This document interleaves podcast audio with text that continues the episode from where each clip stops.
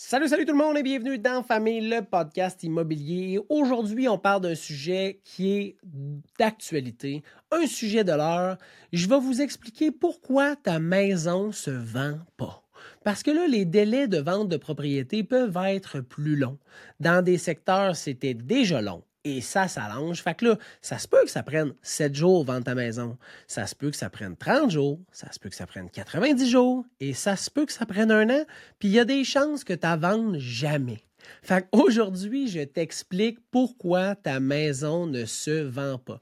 Là, je ne vais pas passer au travers de toutes les choses qui font que ta maison ne peut pas se vendre, hein, ou qui se vend mal, ou qui se vend en trop de temps. Mais je vais te donner une coupe de cues assez importants à considérer. Souvent des choses que tu peux changer, qui va accélérer la vente de ta maison puis qui va te permettre de pouvoir réaliser ton projet immobilier. La première chose, c'est des photos de mauvaise qualité. Si tu vois ton courtier ou le gars que tu engages ou que ton courtier a engagé pour prendre le visuel marketing de ta propriété qui arrive avec un iPhone, Chris les dehors tout de suite, c'est pas la bonne personne pour t'aider. Là, je veux pas que tu capotes avec les photos non plus, là. C'est pas ça qui va faire que ta maison va se vendre.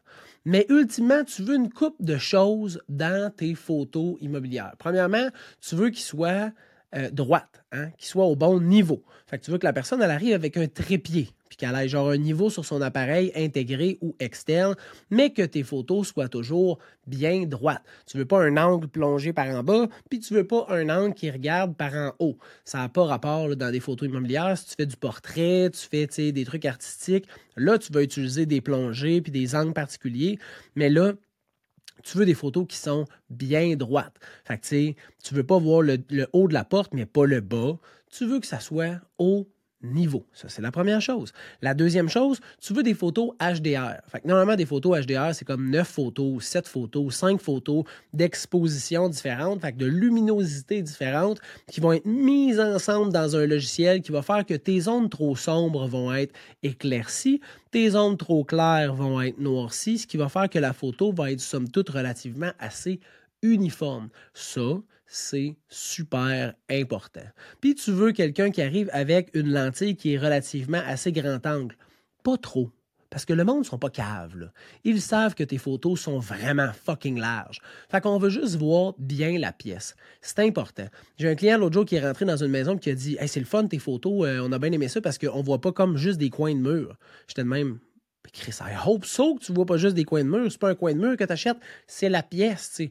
Fait que ultimement, tu veux une lentille qui va permettre de pouvoir voir l'entièreté de la pièce, ou du moins la moitié de la pièce, pour donner une impression de grandeur, puis pour qu'on comprenne ben, Colin, si c'est une chambre, là, là, on veut pas juste voir euh, l'oreiller, le bout de lit, puis euh, le pied du lit. On veut voir où ce qui est disposé, le lit, combien il y a d'espace. Hein?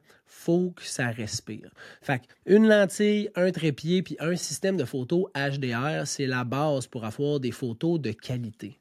Là, évidemment, puis je le sais, je le dis régulièrement, mais une vidéo de visite virtuelle, c'est pas trop. Parce que TikTok, c'est des vidéos, Instagram, c'est des vidéos, Facebook, c'est des vidéos, YouTube, c'est des vidéos. Ultimement, euh, tu veux une vidéo. Tu es en 2023, peut-être même 2024, 2025 quand tu écoutes ça. Les vidéos, c'est la base du contenu sur Internet. Fait que pourquoi, si tu vends une maison de 500 000, tu n'as pas de vidéo? Écoute, moi, je te donne le cue. C'est pas pour ça que ta maison va pas se vendre, mais ça va aider. Mais des photos de merde, par exemple, tout croche pris par un téléphone cellulaire avec des zones sombres puis des zones bien trop claires puis un flash, ça, ça t'aidera pas à avoir des visites, c'est sûr et certain. Deuxième point, pourquoi ta maison se vend pas? Parce qu'elle a des vis majeurs, puis ça fait peur au monde. Fait que si, dans ta déclaration du vendeur, il est marqué, mettons, infiltration d'eau active, présentement, l'eau rentre dans la fondation, euh, ça invite pas les gens. Une toiture qui coule, invite pas les gens. Problème structural, ça invite pas les gens. Fait il y a des vis que ta propriété peut avoir, il n'y a pas de problème. Tu sais, comme une fissure de fondation, on est au Québec, là. Une propriété sans fissure de fondation, j'en ai pas vu en huit ans. Il y a tout le temps des petites fissures de retrait, des fissures de fondation réparées. Fait que ça, c'est pas grave. Mais il y a des, des problématiques que ta propriété peut avoir qui font peur aux gens Puis ça, ça peut être une raison pourquoi ta propriété ne se vend pas. Puis là, les gens vont probablement venir parce que, tu sais, c'est pas tous les courtiers ou tous les adjoints ou peu importe qui envoient les documents avant la visite. Fait que ça se peut que tu ne saches pas qu'il y a une infiltration d'eau active, puis tu te présentes, puis tu la vois. Puis là, tu arrives dans la cave, puis il y a de l'eau, ça sent l'humidité, c'est humide dans la cave, puis tu fais comme, oh fuck, qu'est-ce qui se passe ici? Ouais, une petite fissure de fondation, l'eau rentre lors de fortes pluies et fonte de neige, là, mais tu comprends bien que depuis le mois de juin, il fait rien que ça pleuvoir. Ça veut dire que dans cette maison-là, il y a de l'eau non-stop. Fait que ces petites choses-là, c'est des raisons pour lesquelles je dis ces petites choses-là. C'est pas si petit que ça. Une infiltration par le toit, puis une infiltration par la fondation, puis un problème de structure, c'est des bons problèmes. Ces bons problèmes-là, c'est des choses qui peuvent faire que ta maison ne se vend pas. Le troisième point, ça, ça se règle facilement, c'est une grande malpropreté. Ça, là, c'est évitable. Hein? Tu peux faire le ménage de ta maison solidement avant de la mettre en vente. Ça, ça veut dire, commence par en haut, hein, les toiles d'araignée dans le coin des murs. Là, après ça, descend les fenêtres, les armoires, les poignées, les backsplash, les bords de fenêtres. Tu sais, ceux qui se ramassent un petit peu de condensation l'hiver, puis qu'il y a un petit peu de poussière, puis ça fait de la moisissure, puis que tu ramasses pas si ta maison est mal propre, là, ça. Ça, tu peux le laver. Hein, les bords de fenêtre, après ça, tu descends les baseboards, les moulures, hein, les, les plaintes électriques, le plancher, hein, la toilette, les filtres d'échangeur d'air, tes bouches de ventilation, l'intérieur de tes lumières. Tu sais, c'est là où il y a genre 20 coccinelles par lumière. Tout ça, tout ça, tu es capable. Tu es capable de le faire. Puis c'est des milliers de dollars dans tes poches si tu le fais avant la mise en marché. Parce que ça se peut. Il y a des chances que ces photos, ça apparaisse pas. La vidéo de visite virtuelle que ça apparaisse pas. Mais quand les gens vont rentrer chez vous, je te jure que ça, ils vont le remarquer. Puis là, ça fait que ils ont plus confiance en toi, le propriétaire, parce qu'ils disent si tu es fucking malpropre de même, puis que tu sais que les gens vont venir visiter ta maison, imagine quand tu n'es pas en train de vendre, puis imagine comment tu prends en charge les réparations puis l'entretien de ta propriété, probablement aussi bien que la propreté de ta maison, pas. Fait qu'ils vont perdre confiance en toi puis ils voudront pas faire d'offre. La cinquième, quatrième chose, si c'est une propriété à revenu, duplex, triplex, un chalet locatif, d'avoir une mauvaise rentabilité. Fait que si tu penses vendre éventuellement commence tout de suite à regarder est-ce que tu es capable d'optimiser ton, ta propriété? Fait si c'est un duplex puis qu'il y a un changement de locataire, est-ce qu'il y a des modifications que tu pourrais faire à l'intérieur du loyer qui viendraient améliorer la qualité de vie de l'humain qui va louer? Parce qu'oubliez pas qu'une propriété à revenu, souvent, c'est pour un humain. Hein? C'est pas juste pour faire des sous, ça abrite, ça loge des humains. Hein? Fait qu'il faut se rappeler ça, l'humain derrière. Est-ce qu'on peut lui donner une meilleure qualité de vie? Puis est-ce que relié à cette qualité de vie-là, comparativement aux autres propriétés qui sont allouées, les autres logements alloués, est-ce que je pourrais pas monter un peu le prix du loyer? Et si oui, ben à ce moment-là, prévois-le pour avoir un, meilleur euh, calcul mathématique de combien ton immeuble peut rapporter, puis est-ce qu'il peut se payer tout seul? Là, s'il peut faire du profit, tant mieux, mais est-ce qu'il peut se payer tout seul? Puis à ce moment-là, ça devient un bon investissement pour les gens qui voudraient acheter ta propriété. Une problématique qui fait que ta maison ne se vend pas, le secteur qui est défavorable. Puis ça, ultimement, à moins qu'il y ait eu un grand changement dans ton secteur, c'est quelque chose que toi, tu étais à l'aise avec, que tu savais quand tu as acheté, puis que là, tu essaies de revendre, puis que les gens font comme Ah, je ne pas vraiment d'être à côté euh, de la shop de je sais pas quoi, de soudure qui fait fucking du bruit, ou à côté du dépotoir, ou ça, c'est quelque chose que quand tu as acheté, tu savais, ou probablement que tu savais. Là, tu vends, tu le sais encore, mais ça irrite les gens.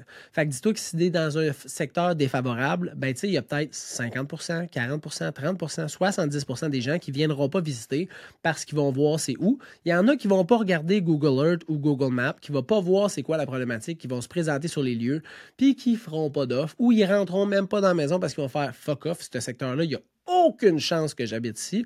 Ça, c'est quelque chose que tu ne peux pas changer, mais c'est quelque chose que tu peux réfléchir avant d'acheter. Fait que là, si tu écoutes cette vidéo-là, pourquoi hein, tu ne réussis pas à vendre ta maison, puis tu es sur le bord de vendre ta maison, il est trop tard. Mais tu peux essayer de pallier à ça en réglant toutes les autres problématiques qui peuvent faire que tu ne vendes pas, puis à la limite, il restera juste ça. Une autre problématique, l'odeur de cigarette. Une forte odeur de cigarette, ça aide pas à vendre. Je te le dis, ça aide pas à vendre. Il y a des gens qui n'achèteront absolument pas parce que ça sent la top chez vous. Il y a des gens qui vont s'en contrefoutre, mais la probabilité de chance que les gens s'en foutent est faible de même. Tout petit, tout petit, tout petit, tout petit. Et ça m'est arrivé régulièrement que les gens rentrent et font ça sent, c'est une maison de fumeurs ici. je fais non, non, non, les gens, les gens fument pas. Ah, pas mal sûr qu'il y a du monde qui doit fumer ici. Puis là, je fais comme, ben c'est pas mon code parce que je fume pas. Euh, non, c'est pas une maison de fumeur. Hum, ça m'agace. chérie, cette odeur-là, tu, tu, le sens, c'est comme une, comme, une, comme une odeur de cigarette. Puis c'est même pas une maison de fumeur. Fait que t'imagines-tu? L'odorat, juste pour euh, te donner un petit cue, c'est le sens qui est le plus relié à la mémoire. Fait que quand ils vont reparler des 4, 5, 6 visites qu'ils ont faites dans cette journée-là, ils vont dire Te rappelles-tu la maison de top? Hein? Te rappelles-tu la maison qui sent la clope hein? Ouais, celle-là, on ne l'achètera pas. Non, non, non, on ne l'achètera pas. Puis enlever une odeur de cigarette, là déjà, tu as tous tes conduits de ventilation. Si tu as un échangeur d'air, ta thermopompe. Si tu as une thermopompe, ça, ça se peut qu'elle soit pas top, top propre. Mais après ça, tu as tous tes tissus, s'il y a des tapis, des choses comme ça, ta peinture, ton plafond, tes prises électriques, tout, là. Puis là, je pense qu'il y a plusieurs façons de pouvoir régler ça, là. Mais tu sais, tu peux... Euh, par fumigation. Fait que la fumée peut régler ça. C'est drôle, hein, combattre la fumée par la fumée, mais il y a plusieurs façons de le faire, mais tu sais, ça va-tu totalement l'enlever, ton odeur de cigarette? Hmm! C'est à toi de prendre le risque. Tu peux pas le savoir avant. C'est pas comme genre, moi de faire un offre d'achat, conditionnel à ce que ça sente plus à top, tu vas payer, puis si ça sent encore la top après, j'achète pas. Ça marche pas comme ça. Fait que c'est risqué. Fait que si jamais tu fumes dans ta maison, arrête tout de suite, hein? enlève les tapis, change ça pour du vinyle à clip, peinture tes murs, fais nettoyer tes tuyaux, puis fume dehors. Ça va t'aider. Puis à la limite, à moins 30, ça va peut-être te faire fucking chier, puis tu vas peut-être arrêter de fumer. Le souhaite, hein? Fumer, là, c'est vraiment une grande problématique. Euh, des voisins pas commodes. Fait des voisins de merde, on va se le dire, là, ça aide pas à une transaction de vente. Là, il y a des gens qui comprennent qu'un voisin, c'est pas nécessairement là pour rester, puis que même si tu as un voisin top chill juste à côté de toi, ça se peut qu'il saque son camp pareil comme le propriétaire. Moi, je me rappelle une situation où il y a un jumelé qui s'est vendu, les gens sont partis. Après ça, il y a un jumelé juste l'autre bord. Fait que, mettons, tu as le jumelé de gauche, le jumelé, l'édifice à côté, fait que la propriété à côté, le jumelé s'est vendu. Fait que la personne qui était dans le milieu, entre l'autre, c'est c'est compliqué. Bref, le voisin de gauche s'est vendu, le voisin de droite s'est vendu, puis il s'est ramassé avec deux voisins de marde de chaque bord. Je te confirme, je te confirme qu'il est parti. Puis ça tombait bien parce que c'était le début de la COVID. Fait qu'il a fait un méchant bon profit, puis il est allé ailleurs. Il a acheté une maison bien neuve avec un grand terrain, pas de voisins de chaque bord, puis il est bien heureux. Mais le voisinage, c'est pas quelque chose que tu contrôles. Par contre, quand tu fais une visite, puis que tu regardes à gauche, tu fais comme une crise de dompe à gauche, ben ça va pas t'aider. C'est plate, mais ça va pas t'aider. Puis là, c'est un peu sketch d'aller voir ton voisin et dire Ouais, je pense vendre ma maison ça a l'air un peu BS ton terrain, tu. Puis tes enfants qui crient tout le temps, puis euh, toi et ta femme qui top en avant non-stop. C'est pas winner-winner. Peux-tu m'aider? Ça se peut que ça le fasse pas, tu. Fait que c'est pas nécessairement quelque chose que tu contrôles, mais je veux juste que tu gardes à l'esprit que le voisinage, ça peut affecter la vente de ta propriété. Puis là, le voisin n'a même pas besoin d'être BS, mais je me rappelle très bien une propriété qui a un immense terrain, mais la maison est collée sur la, portion de gauche de la propriété. Puis le voisin euh, de gauche est collé sur la portion de droite de sa ligne. Fait que les deux voisins ont des immenses terrains, mais les deux sont collés un à l'autre, puis voient très bien chez le voisin. Puis ça, ben, c'est problématique. Parce que quelqu'un qui, cherche, mettons, 3, 4, 5, 6 arcs, s'attend à pouvoir avoir la sacrament de paix. Mais si le voisin est direct là à côté, ça se peut qu'en arrivant, malgré tout ce que tu peux faire dans photographie pour pas que ça soit. pour pas rien cacher, mais pour pas que ça soit fucking apparent, le gars ou la fille va arriver, l'acheteur potentiel va arriver et va faire le voisin est quand même proche.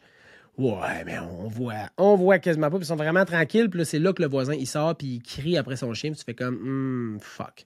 Il fera jamais d'offre. Ben non, il fera jamais d'offre. Fait que ça n'a pas besoin d'être un voisin BS. Ça a rien besoin d'être un voisin qui est peut-être trop proche, trop pacté, trop de stock, trop de mécanique, trop de skidou, trop d'enfants, mais ton voisin fait juste réfléchir que ça se peut que ça affecte ta transaction. C'est plate, tu peux rien y faire ou quasiment rien y faire, mais c'est quelque chose qu'il faut que tu réfléchisses, c'est pas toujours ta faute. Une finition endommagée, ça peut définitivement irriter plusieurs acheteurs parce que les gens ne veulent pas nécessairement se lancer dans un projet. Puis là, tu sais, si tu as juste les moulures de bonne mur à faire, c'est pas la fin du monde. Mais si tu as les moulures de bonne mur, les petites poignées de cuisine à changer, les portes à changer, la peinture à faire, des tapis à arracher, des petites affaires, mais des petites affaires de finition qui s'accumulent, ça se peut que la personne ne soit pas capable de se voir, de se projeter à l'intérieur de la propriété parce qu'il y a trop de petites affaires à faire. Fait que les petites, petites, petites affaires comme des petits touch-ups de peinture, des petits, petits trous dans le mur, hein, des petites choses comme ça que tu es capable de faire avant la mise en marché, fais-le. Tu sais, ce qui est important, c'est que la personne, se sente bien, qu'elle puisse se projeter puis se dire, hey, ça va être chez nous ici, on peut mettre notre divan, on peut mettre ci, on peut mettre ça. C'est ça qu'on veut. Fait que les petites finitions, de fin de course, ça vaut la peine de les faire.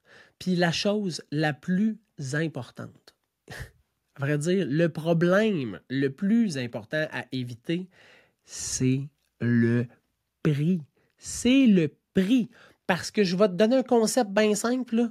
N'importe quel sacrement de dompe de maison lette de marde peut se vendre au bon prix comme n'importe quel château luxueux, sa coche peut se vendre au bon prix.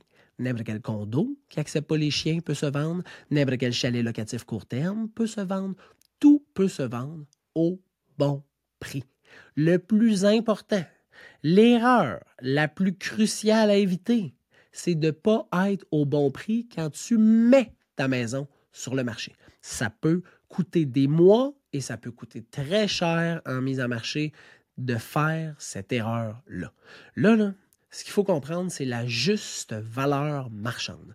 Tu veux être un petit peu au-dessus de la juste valeur marchande ou direct sur la juste valeur marchande? C'est quoi ça, la juste valeur marchande, François? Ben, moi te dire ça, drette là, parce que c'est drette à ça que ça sert, ce podcast-là, donner des conseils. Fait que la juste valeur marchande, ça n'a pas rapport avec l'évaluation municipale. Ça, c'est dans le but de te taxer. Hein? Genre, combien de taxes tu dois payer à la municipalité? Fait qu'on s'en fout combien de taxes tu vas payer à la municipalité. Tu veux savoir combien vendre ta maison. Fait que pour ça, tu dois regarder les propriétés qui sont très, très similaires à ta maison. Vendues. Pas, pas, pas sur le marché. Pas mon cousin m'a dit que. Non. Les propriétés. Fait que dans tes voisins, éloignés, mais tes voisins quand même, qui ont été vendus dans les genres six derniers mois, 12 derniers mois, du moins dans la même situation économique, hein, qui ont été vendus, qui ressemblent quasiment en tout point à ta maison. Fait que si tu as quatre chambres, deux salles de bain, une piscine, un garage, tu essaies de voir quatre chambres, deux salles de bain, une piscine, un garage qui s'est vendu, mettons, là, six mois, ça, là, ça devient incomparable. Fait que si tu es capable d'avoir 3, 4, 5, 6 maisons très similaires, ça va te donner un prix. Puis là, à partir de là, ça, avec cette moyenne-là, c'est ta juste valeur marchande. Puis je vais pousser même plus loin la réflexion. Si tu travailles avec un courtier, tu es capable de lui demander quel prix s'était affiché versus quel prix ça s'est vendu pour chacune des propriétés. Fait tu es capable de pouvoir répliquer un scénario qui a réussi. Fait que si toutes les maisons se sont affichées à 400 000 puis se sont vendues 435 en moyenne, tu peux décider d'afficher à 425. Mais ce que ça va faire, c'est que ça va augmenter le délai de vente, ça va augmenter les conditions, ça va réduire ton potentiel de surenchère. C'est des choses que tu ne veux pas nécessairement dans ta transaction, mais si tu n'es pas prêt à prendre le risque de vendre à 400 000, tu peux le mettre à 425, qui est juste en dessous de la juste valeur marchande. Les comparables, ce sont tous affichés à 400 000, vendus à 435 en moyenne. Fait c'est d'afficher ta maison à 400 000 puis de penser vendre à 435 parce que les mathématiques, les statistiques sont là pour appuyer le fait que la juste valeur de vente, ça va être 435, puis que la juste valeur marchande affichée va être 400 000. Fait que là, à partir de là, tu sais quoi éviter pour ne pas réussir à vendre ta maison. Tu veux pas des photos de marde, tu veux pas des vices majeurs dans ta propriété, tu veux pas qu'elle soit mal propre, tu veux pas une mauvaise rentabilité, tu veux pas un secteur défavorable, tu veux pas une grosse odeur de clope en dedans de chez vous, tu veux pas des voisins mal commodes, tu veux pas une finition endommagée, puis tu veux pas un prix qui fait pas de bon sens.